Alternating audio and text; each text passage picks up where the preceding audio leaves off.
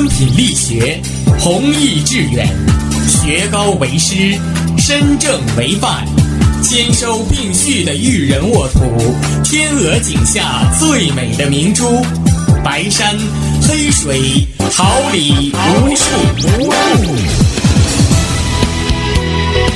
您正在收听的是哈尔滨师范大学广播电台，用声音技术生活，让声音雕刻未来。用声音技术生活，让声音雕刻未来。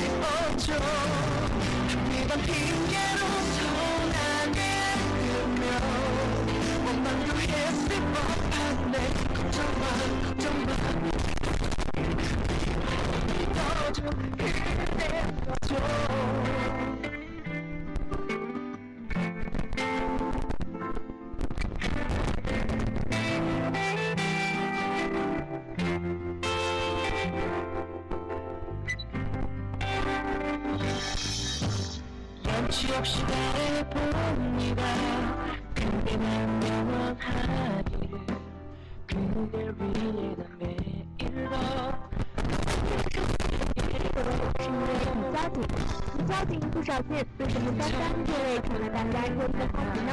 因为他平静无私，对任何违法的人都不看后门。不管你是领导还是大款，他就是毛利，红砖最美女交警。那就让我们一起来了解一下他吧。毛利是山西浑源县第一个上路指挥交通的女交警，并于二零一零年十月二十八号被安排到这个岗位履执勤。他为自己定下戒律，铁面无私，公正执法。二零一一年四月中旬，毛利拒为特权车开绿灯的做法在网上引发众多网友热议和追捧，被网友们称呼为“衡山脚下最美女警”。人物履历：一九八一年出生的毛利是土生土长的山西省大同市浑源人。初中毕业后考入天津的一所无线电学校，毕业后分配到浑源县交警大队担任一名交警，但不上路执勤。工作后，毛利先是考入山西省警官的高等院校，后进入中国人民公安交通大学进修，并拿到了法律专业的本科文凭。二零零八年，毛利大学毕业后又回到了浑源县交警大队。人物事件，讲给特权车开罚单，不到半年，竟给县里几乎所有违规的领导干部的车开了罚单，就连公安局的车也未能幸免。前来说情者无一例外吃了闭门羹。毛利的严格执法让港区的交通状况得到了改观，但他的违章并罚、不讲情面，也让一大批领导干部丢了脸，甚至连县领导的车他也贴了罚单。据浑源县交警大队介绍。半年来，毛利已经给违规的县各级部门的领导公公交车开出了一百三十八张罚单。毛利说，他没有数过查了多少个部门的领导，也没有时间去数。反正县里四大班子的、法院的、检察院的、司法局的、地税局的，几乎所有政府部门的车都查过，公安局的也不例外。作为一名上路执勤不满半年的普通交警，毛利的行为让很多被查的领导干部感到难以理解，毛利说，有的领导直接拿出工作证说我是某某局长，对此他从来不加理会，罚单照开不误。毛利的铁面最初让浑源县交警大队大队长宋富感到很为难。宋富说，有的领导干部就给我打电话，希望能够通融一下。但这个口子不能开，否则不仅毛利的工作无法开展，衡山第一港的交通秩序也不可能有改观。所以我们该罚的照罚，事后争取他们的理解和支持。亲爹连吃闭门羹，毛利的父亲也不敢找他求情，连续吃了几次的闭门羹后，知道他执法时连亲爹也不认。毛利的姑姑曾因为违章被侄女很不给面子的开了罚单，只能乖乖的交罚款。公安局的同事金伟也曾经因为违章停车被毛利开过罚单，找他说清楚情况的时候被严词拒绝。金伟说，当时特别不理解，一个单位的同事天天见，怎么一点面子也不给啊？后来慢慢就理解毛姐了。对于手下的八名队员，毛利经常告诫他们不要怕查领导，如果给领导干部开绿灯，不能做到公正执法，就有辱这身警服，就失职。毛利的铁面不仅得罪了很多人，甚至还受到了辱骂和威胁。有人说他不是有点正，就是精神有点问题，家人甚至劝说毛利换个工作。然而，力挺毛利的网民却表示：“谁说毛利脑子有病，谁才有病。毛利是秉公执法的好交警，同源人和全国人民都支持他。”在毛利的影响下，衡山第一港的交通状况得到了根本改观，乱闯红灯和私自停车现象明显减少，政府部门的车也规矩了很多。退休老干部张山义说：“巴掌大的县城，谁不认识谁啊？但有毛利在这里，谁也不想徇私。”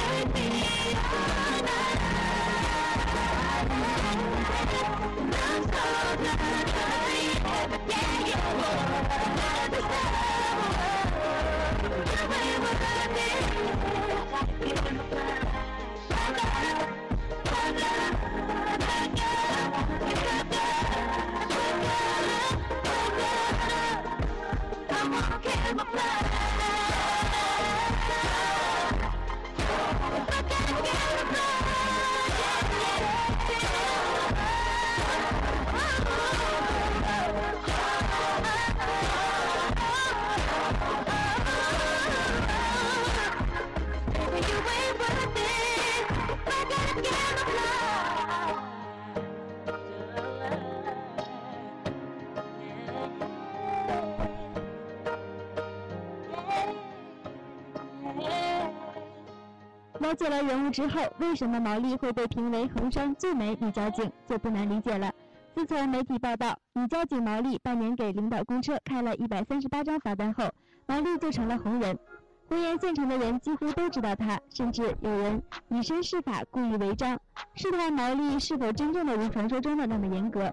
网友追捧毛利，还假如还假设，如果毛利是交通部的部长或者是交管局的局长，全国就不堵车了。也有网友希望毛利能够到自己的家乡去指挥交通。毛利的现象让我产生这样的思考：为什么中国那么多交警，只有毛利能够做到秉公执法？为什么只有毛利一人被大家追捧呢？有了这些疑惑，让我们来一起解决。先来对比一下这样的事件：十四号上午十点三十四分，昆明市刘先生的妻子即将分娩，在面对打不着的士又等不及幺二零急救车的情况下，在路边的一辆交警求助，但遭到拒绝。对于此事，鲁华警方展开了调查，称当时警察正在玩游戏，顾不上帮忙。面对这样两件事情，我无法让自己的心平静下来。同样的执法，为什么会有这样两种结果呢？其实啊，女交警所做的这些事情，完全是出于自己的职责之内的事情。大家对于她的追捧，其实是出于多年来被官方欺压的一种心理的释放。她并没有做出其他的贡献，只是因为作为公务人员，该认真履行自己的职责。大家的过分热情，正说明民众内心对于正义的渴望。毛利只是一名普通的交警。自从相关媒体报道，女交警半年给领导开车，呃公公车开了一百三十八张罚单后，毛利就成了红人。无数网友纷纷围观支持，各家媒体也争相报道，把这位罚官车女交警誉为英雄。我以为他只不过做了自己应该做的事罢了，却因此受热捧，被迫成为了英雄。这不得不说是社会的一种悲哀。相比较那位玩游戏的警察，我想大家似乎习惯了这样的行为，所以毛利一出，大家就像看到新鲜事物一样。真的像你说的那样，这的确是社会的悲哀。人们对好坏的判断标准已经逆来。没错，尤其是当下，有些执法人员见到有权有势的就低声下气，见到老百姓就横眉冷对，超护官服、挤领导出牌的现象不在少数。正如毛利所说，农村的老百姓可能不知道红灯停、绿灯行，但党政机关的公务员不可能不知道，他们就是一种特权感觉，因为没人敢拦。当不服内选者被当成是识时务者，而像毛利这样的依法执行公务的人，则会被当成傻子。执法者对领导不法行为的避让，产生了社会不公，这也正是百姓求官求警的根源。正是由于我们的很多执法者对特权不敢收费，也导致了某些官员气焰嚣张，官官二代张扬跋扈。我们在报道中也曾看到，一些领导的车乱停乱放，但只要毛利走来，就一溜烟的跑掉了，也不再叫嚣着说我是谁谁谁。可见正气不会压倒邪气，那些牛头们的官员也不过是纸老虎，他们也是怕公正的执法人员的。如果人人都像毛利这样站在太阳下依法执政，谁还会叫嚣“我爸是李刚，我是纪委书记”？我衷心的希望像毛利这样敢于罚官车的执法者越来越多，大家对此类事件的反应由少见多怪变成多见少怪，如此被英雄现象才会越来越少。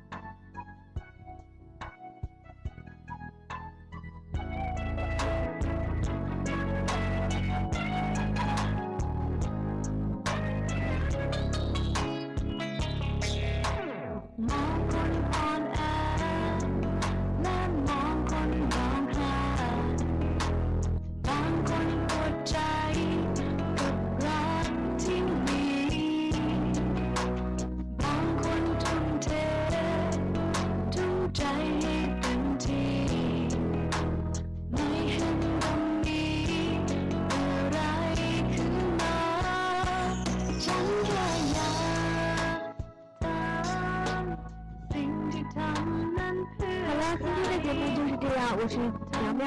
此外呢期待你的更多关注，我是洋洋，代表导播陈思欣和网络部及办公室的所有人员，感谢您的收听，下次节目再会。